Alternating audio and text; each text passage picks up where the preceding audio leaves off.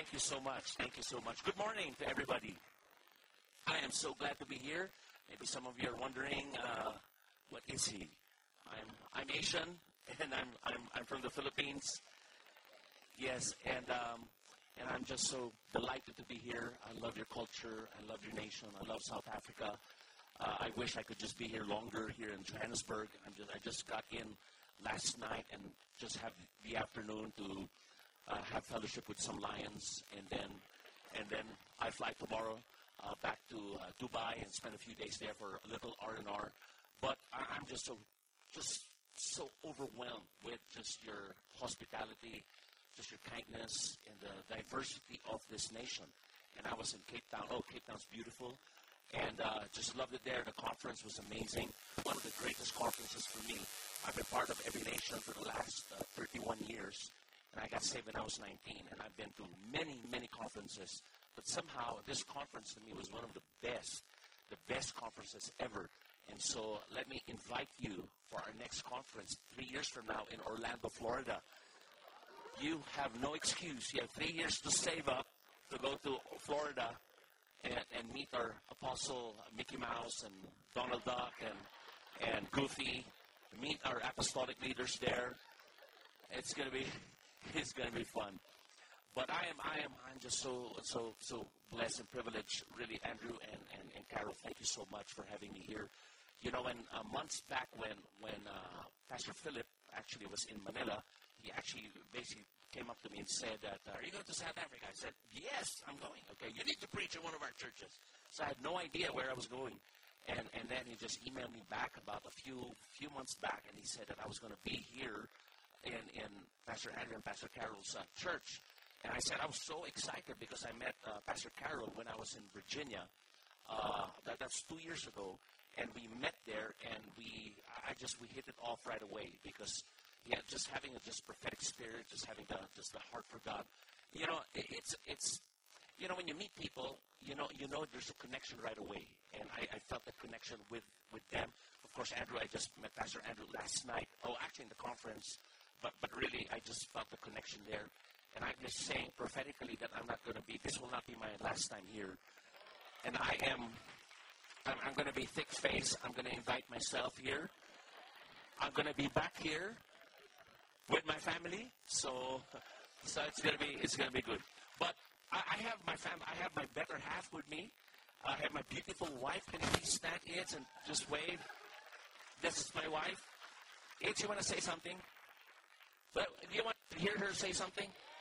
Come on, Ed, just say hi. We've been married. Let me tell you, we've been married for 30 years. We celebrated our 30th anniversary last month. And we were the first couple that Pastor Steve married, officiated. And Pastor Steve still had hair that time. Sorry. But we were the first one. And so I'm blessed to be married to this wonderful woman of God. 30 years. Amazing. It's, you want to say something? Of course, you put me on the spot, but I like the mic. So thank you for having us. It's been a blessing. I wasn't sure that I would be here with him, but God blessed us, blessed me with a ticket, and I was writing postcards to my kids and my mom.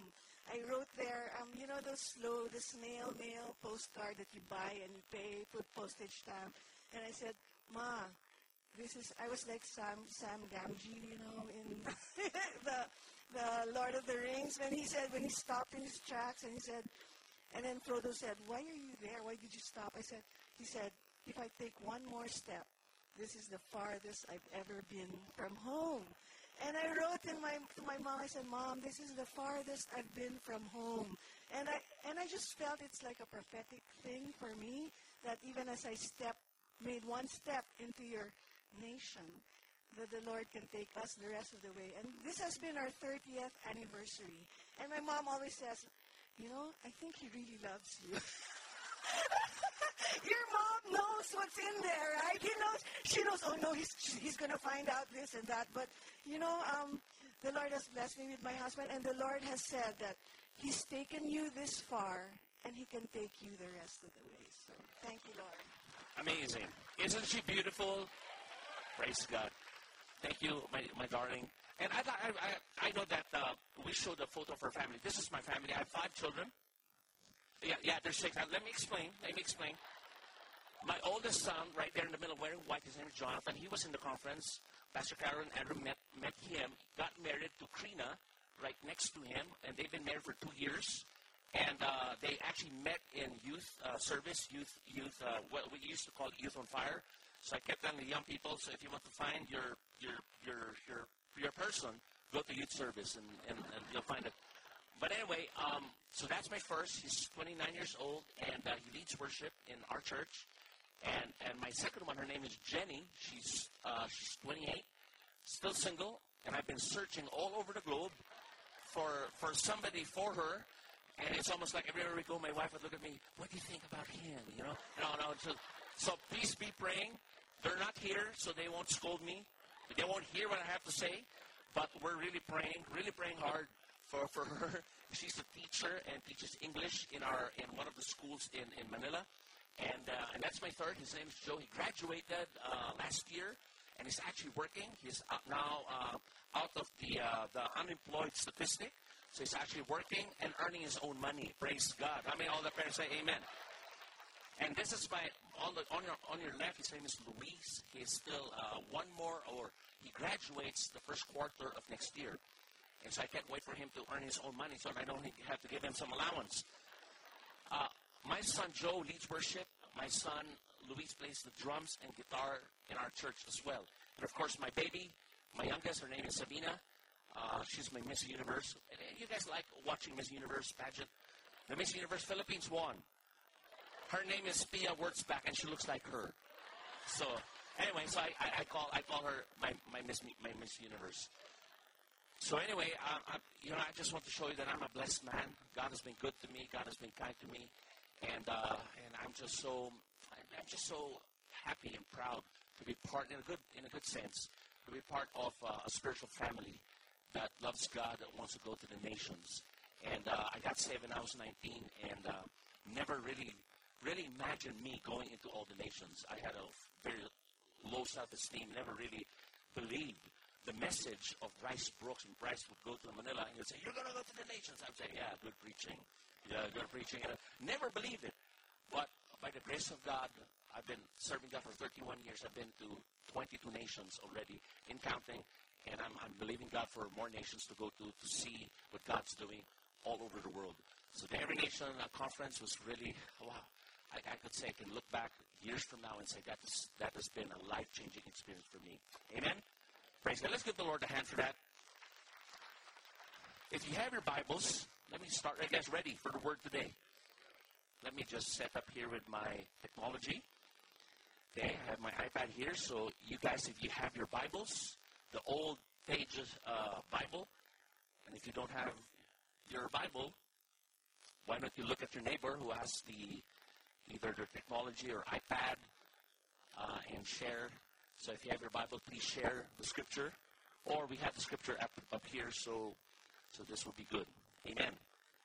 Praise God. I'd like to read just 2 verses, and then we'll see what happens.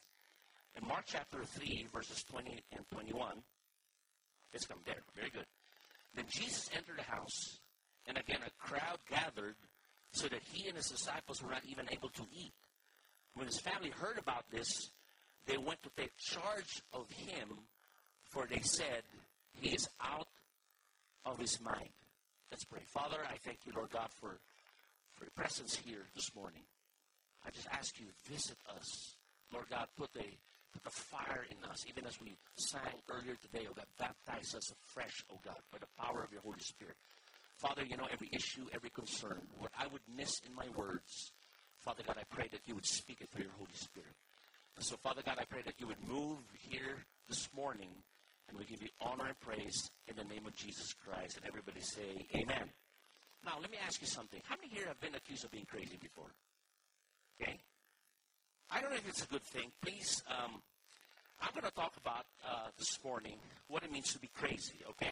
I'm not talking about crazy people, what people do crazy stuff that you end up getting caught by the authorities. I'm not talking about that. I'm talking about being crazy for him. And when I was younger, I was accused of being crazy when I was in high school. I wasn't a very good student. I got kicked out of school, and I was accused of putting a bomb in our restroom during our flag, when we were singing our flag ceremony, and we were singing, and then the restroom explodes, and my whole group, my friends, started giggling because I knew who put the bomb there, but I wasn't included, and so I was, it was not the bomb, it was a firecracker. So I'm sorry. Don't. Maybe some of you think I'm a terrorist. So anyway, it was a firecracker, but it was a big one. It sounded like a bomb. Okay, so that. So anyway, we were singing this our national anthem, and then the restroom starts to explode, and we were all giggling, and so we were called by the principals. The principal, we got into the principal's office, and 21 of us got kicked out of school. And so every time they mentioned my name when I was in high school, they said, this guy's crazy. And I would apply in every school in Manila, and no school would accept me. And the only school that accepted me was a school outside of Manila. And so, but God saved me. Looking back, God saved me through that, because if I still stayed in that school, I would be a drug addict, and I would be in prison because all my friends actually got into drugs. But I was crazy. And then I got saved. And when I was in college, the first year in college, just to go fast forward, I got saved. My best friend would normally call me. This guy, his name is Alan.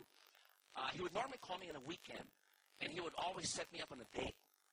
And he was the type of guy who would set them up. I remember he would always set up dates for me, and we would go. In the early days, when you go to a party, lights would really be low, and music would be playing. I don't know, you know those disco days. Anybody here remember those disco days? Anybody here? Oh, okay, good. I mean, you guys are not answering. And so that these 2 days, you know, and the music would fade, and we would go to our date. All the ladies would be in the side, and I would go there and say, can I have this dance? But you wouldn't see their face because it's dark. And so, but somehow my friend had this date for us and said that I had this girl with you. But when the lights turned on, I went to the restroom, never came back. Anyway, So this guy, this particular friend of mine, basically called me up one Saturday and he said, Joe, you know, I met a friend. I said, oh, here we go again. I met a friend, and then he goes, I met Jesus. And so he goes, you know, I want you to meet him.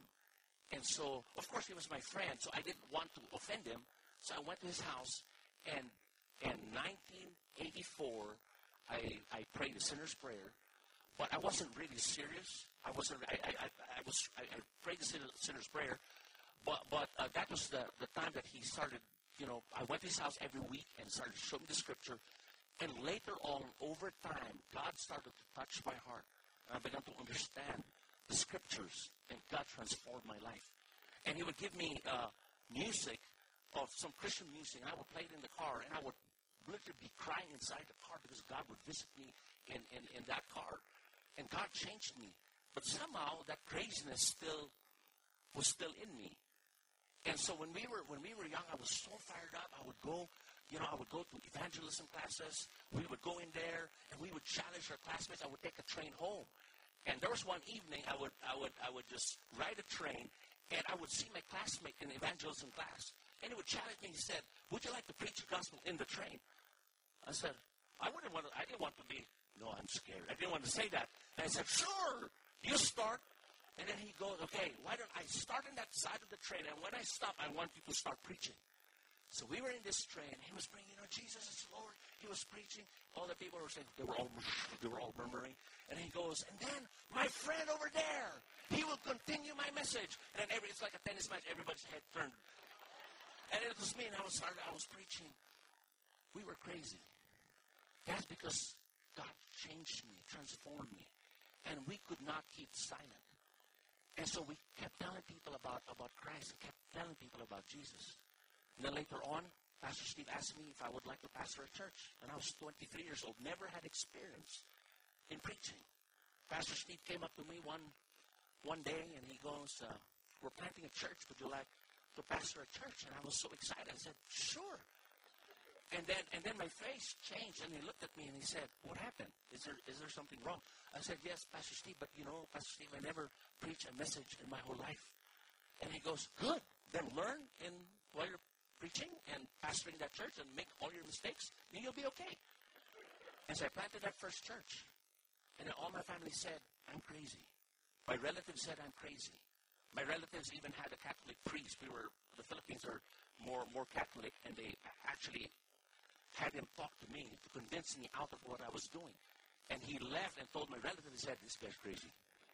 And so on and so forth. I planted the church and went here and went there because it's Christ who transformed us. And so that's what happens when God transforms. You can't help but tell people about Christ. And I pray that new fire will come upon us today. That God would just show us and remind us the early days when we met Christ. And just fast forward about the year 2005, another crazy stuff we did. And 2005, once again, there was an opportunity to plant a church, but this time out of the Philippines. And Pastor Steve basically came up to us and basically said, oh, by the way, let me give you a background. We were supposed to go to Peru, and we were learning Spanish. My whole family, we were going to go to Peru and to help a church there, our Every Nation church there. But, you know, I think 6 months before leaving, we got to visit our Asian churches to say goodbye to them, because I was telling them, these guys are all my friends. And so I got to visit our churches there, and I said goodbye. I was saying goodbye. I went to Malaysia and KL, and our pastor there said, hey, you know, we're planting a church in Penang, Malaysia, but we don't have any guy to go there. And we were in a service like this. I was pointing a finger. How about him? How about him? They're there. Oh, no, he's too busy. Oh, how about him? And, oh, no, he's also busy. And I jokingly went to him, what about me? You think it would be good if I go? And he looked at me and said, you know, you're going to Peru. Oh, yeah, you know, yeah, I'm going to Peru. I went back to the Philippines, reported to Pastor Steve. And I said, Pastor Steve, we're planting a church in Penang. And I jokingly said, maybe it might be good for me to go. And Pastor Steve had this look. He goes, why not? Would you like to go there to Penang instead of Peru? It's cheaper. I mean, go to Peru, South America, that's so far. If you go to Penang, that's only about a 3-hour flight. Would you like to go? I said, let me pray about it.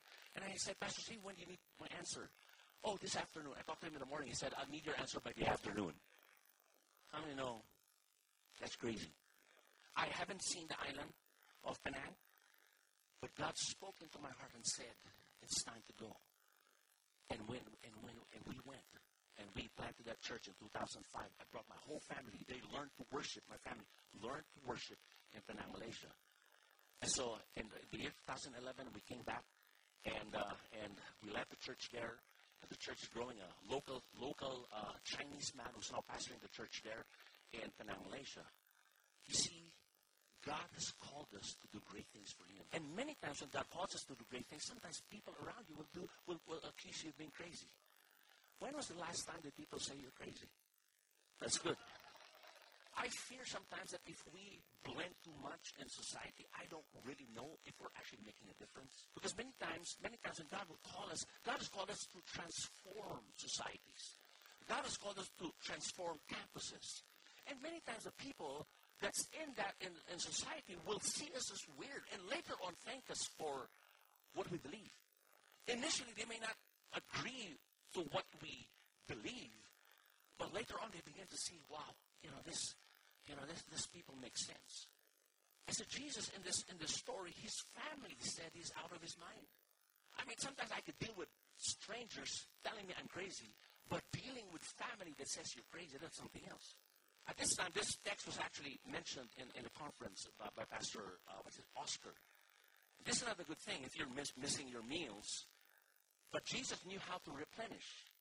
Jesus knew how, because he had this, the Bible said, Jesus said that my food is to the will of him who sent me. So Jesus had food. But when they saw Jesus, their son, I mean, he wasn't eating. You know, in the Philippines, sometimes people will not go to us directly how they feel about us. They usually go to our parents. You know, they go to our parents and say, you know, your son, you know, sometimes he's on the edge, you know. I was just thinking, it doesn't say that, but I've just, you know, how many read the Bible and you imagine stories? That's how we read the scripture. And so I was just imagining they were part of this. Maybe some of the people that were religious, that were talking to their parents and say, your son is a bit, you know, on the edge, you know? And then finally, it was an opportunity, and he wasn't eating. He said they were going to take charge of him.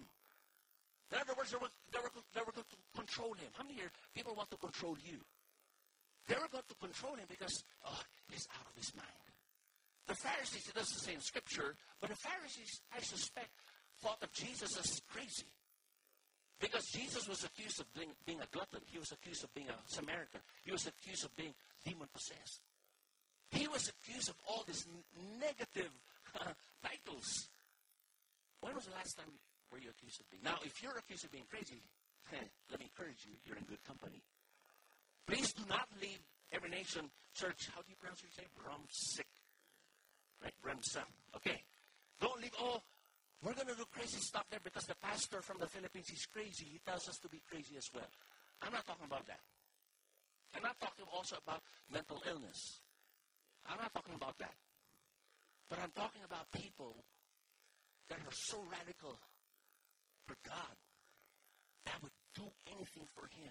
That's why I like the Go conference. It's like, come on, let's go! The whole message of the whole conference, let's go! And it's so funny, there was a call, you know, during, what day was that? Was that a Wednesday night or a Thursday night? There was a call for those of you that want to go to the nations. And I had many moments like that in Every Nation.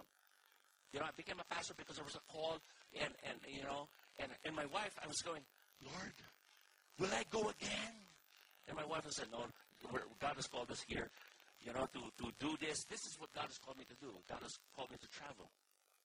And so it's almost like I want to go. Now, if you look at it, I was looking at this passage, and I was saying, I was asking myself, why was he accused of being crazy? Well, the initial passage says he wasn't eating. That's why people said he was crazy. When I looked at the context in Mark chapter 2, I suspect there were some reasons or issues why Jesus was accused of being crazy. Let's look at Mark chapter 2. Let me give you some of the things here. Are you here with me? Praise God. First one here is found in Mark chapter 2. I like this story. The story in Mark chapter 2, it says here, Jesus entered a house, and again a crowd gathered, so that he and his disciples. Do you have the Mark chapter 2? Okay, let me just read it from my iPad then. It was about 4 men and a paralytic friend. Is it okay to just paraphrase it for time's sake? In other words, there's 4 guys. 4 guys who had a friend who was a paralytic. Talking about crazy. They wanted to bring their friend so that their friend could have an encounter with Christ. Because their friend, he was a paralytic. Doctors and everybody said it was over for him. But somehow these 4 friends, and I pray that we would be like the 4 friends. The 4 friends said, no, we know Jesus, and we believe that Jesus can touch you. So they bring this paralytic friend to church. And somehow, the church was full. But the 4 friends did not take no for an answer. Talking about crazy. And so they knocked on the window, and there's an usher. Go, we're full. They go to the entrance there, and the usher goes, sorry, we're full. Go to the next meeting tomorrow. But the 4 friends said, no. We're going to do it today because my friend needs to have an encounter with Christ. My friend needs to meet Jesus. And so they had this bright idea. They had a staff meeting and said, hey, why don't we just, you know, go up your roof? Let's bore a hole. Now, Jesus, how many know Jesus knows everything? So Jesus probably was setting this up in time. There were no PowerPoints at the time of Jesus, but that was his live PowerPoint. So when Jesus was preaching, he was probably waiting. All of a sudden, people heard some noise and the little rocks and stone was going down. Then everybody said, well, what's happening there? What's happening there? And then seeing these 4 guys, and the 4 guys, can you imagine the paralytic? He said, what are you guys doing with me? And he's being carried up. What are you doing? Oh, we're taking you up in the roof, and we're going to hoist you down. Really? You're crazy. If I could walk, I would beat you up. No, I'm just making. And so they were up there, and all of a sudden, boom, they were there, and Jesus was there. And probably Jesus was talking about faith. And he saw the 4 guys, and the Bible says Jesus saw their faith. And then they brought their friend down. But the first thing that Jesus said, son, your sins, I believe, that the issue why Jesus was accused of being crazy and why people thought he was crazy, because of the issue. Did you know that the greatest need of humanity is to be forgiven? Now, the man had, he needed to be healed. But the first thing, the very first thing that Jesus did, the first thing he needed was really to be right with God. And the very need of people out there is to be right with God. That's why forgiveness is so powerful. You know, you never outgrow forgiveness. How many here, you have issues in life? We all do. How many here repent occasionally or all the time? How many here ask forgiveness from God? Because we're not perfect. Our forgiveness is core to the message. And the funny thing about this story, and then the Pharisees were there. The Pharisees were always there watching Jesus. You know, the definition of a disciple is a person who follows Jesus, right? But guess what? The Pharisees were following Jesus everywhere, but they were not disciples. They were kind of following Jesus. They're kind of looking what Jesus was going to do. Oh! You can't do that. Only God can forgive. They didn't know that Jesus is God. And he forgave this man who was a paralytic. And he tells him, take your mat and go. And he got healed. And he said, you can't do that. The Pharisees were basically saying, no, you can't do that. You can't forgive. They're here this morning. Stop striving. I forgive. The religious spirit, the Pharisaical spirit, is always saying, oh, you can't come as a God. In the Philippines, we have this. When I was very young, I grew up in a home where I grew up with my sister. I grew up with my grandparents. My sister has this habit of blaming me for everything. And when we were very young, you know, anything that broke in the house, it was my fault. Everything. And my grandmother would beat me, would spank me. And so every time I'd go around the house, my sister would always look at me. I don't know if they do it here, but my sister would always say to me and say, Allah. How did they say it here? You know, like a watcher. I'm watching you. But in the Philippines, she has this word. We use this as halal. Everyone say halal.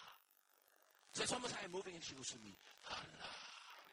How many of you experience that way? How many sometimes when you're worshiping the Lord, you're coming before the Lord, you're about to worship, and then the demonic, pharisaical spirit will say, Allah, you did something this morning. You fought with your wife.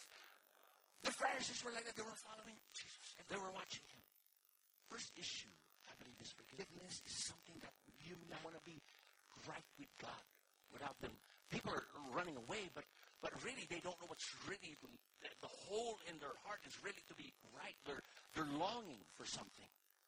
And there was a story. I don't know if you know this story. It's a true story of a man a young boy by the name of Paco. And do you know the story? But anyway, let me tell the story for those of you that haven't heard it. But Paco and his father, their relationship went sour, and so the father wanted to be restored to Paco. In Spain, in Madrid. And so in frustration and desperation, he paid an ad in a newspaper that says, Dear Paco, all is forgiven. Meet you at the Hotel Montana on Tuesday at 8 a.m. Ran it in the newspaper. And to his surprise, on that Tuesday, the father comes in a Hotel Montana, seeing hundreds of Paco in that hotel. Why? Because they all want to be forgiven. They all want to be restored. See, when Jesus is declaring, I forgive you, son, your sins are forgiven. That's why Jesus Christ came. That's why we have a message to go. Because that is what people are longing for.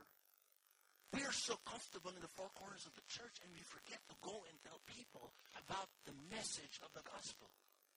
So now, if you look at Mark 2, let me paraphrase it. Another incident in Mark 2 was that Jesus was in the house of a tax collector. And there were many, everybody say sinners. Does anybody know how a sinner looks like? How many here used to be anointed sinners? You're really experts in sinning. Man, so good at sinning. Jesus went to this party. And he was one thing that really amazes me is that the sinners were comfortable with Jesus. I don't know why. Maybe because he wasn't religious. Maybe he wasn't, holier than thou. He was God. But somehow he didn't come across that, you know, you're a sinner, you're going to hell. But the sinners were so comfortable with Jesus. And then the Pharisees were there.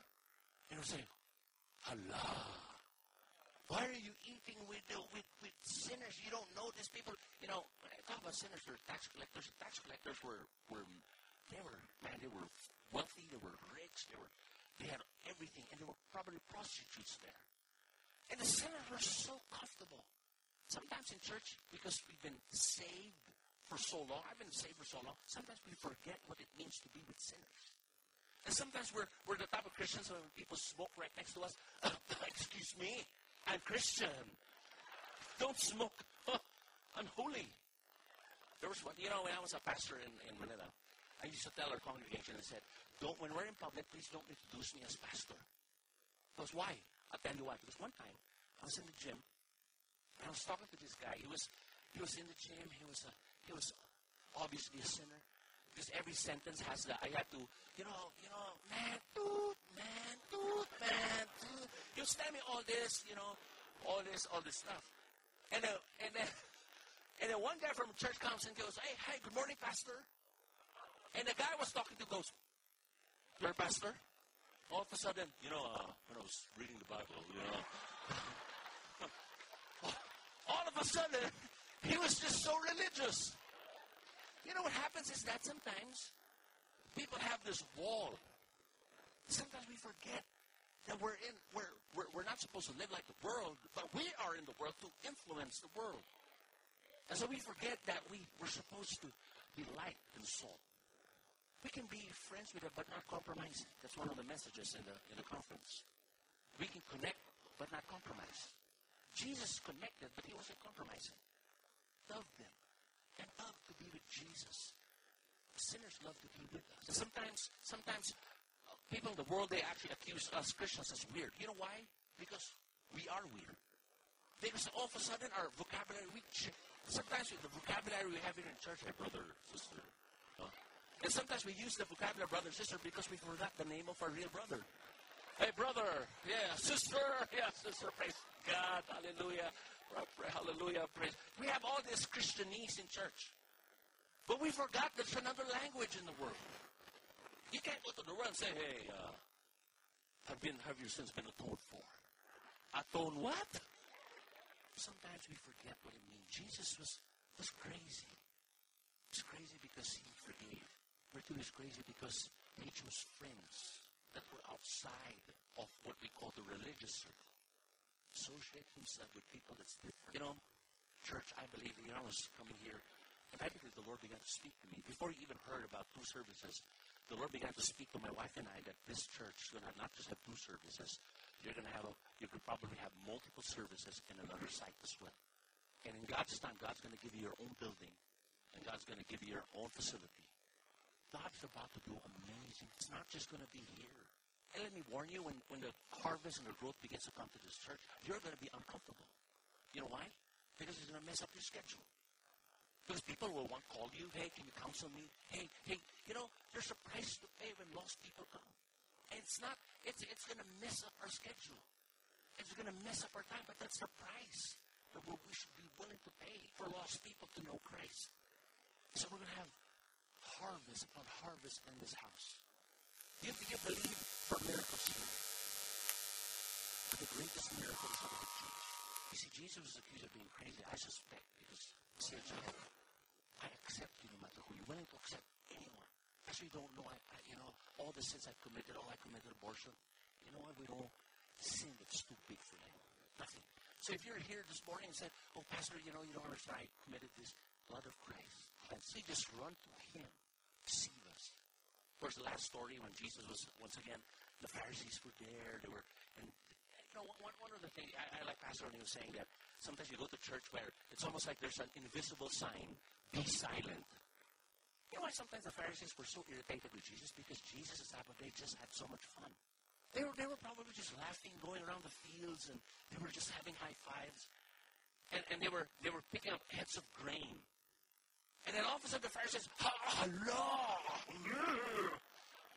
The Bible says you cannot harvest. You can't work on the... They weren't harvesting. They were just having a snack. They were just having fun. Saying to the Pharisees, no. Yeah. See, the Pharisees, what they're after is accuracy. It's after relationship. Problem, you know what? Sometimes with Christians, they take the Bible and use the Bible to hammer people. The Bible is supposed to be used to know Him. Sometimes we're known for what we're against rather than what we're for. Oh, Christians were against abortion. We're against, yeah, that's all true. But we forget sometimes the message that God accepts people. Actually, if Jesus lived today, he'd be persecuted by the church. At times, Jesus would do certain things that's crazy. Why I love our Ebenezer family. Our go. Wish I had more time.